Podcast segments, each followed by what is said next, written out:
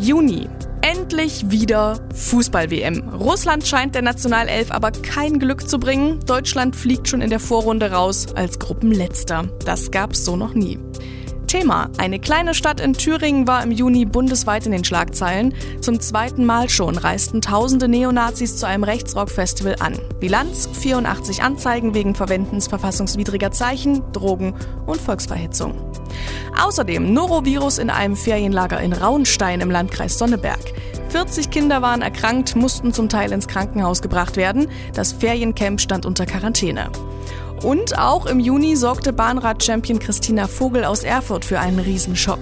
Die achtundzwanzigjährige verunglückte beim Training schwer. Ihr Gesundheitszustand sorgte wochenlang für Schlagzeilen. Monate später die traurige Gewissheit: Querschnittslähmung. Landeswelle Thüringen. Bester Rock und Pop. Landeswelle.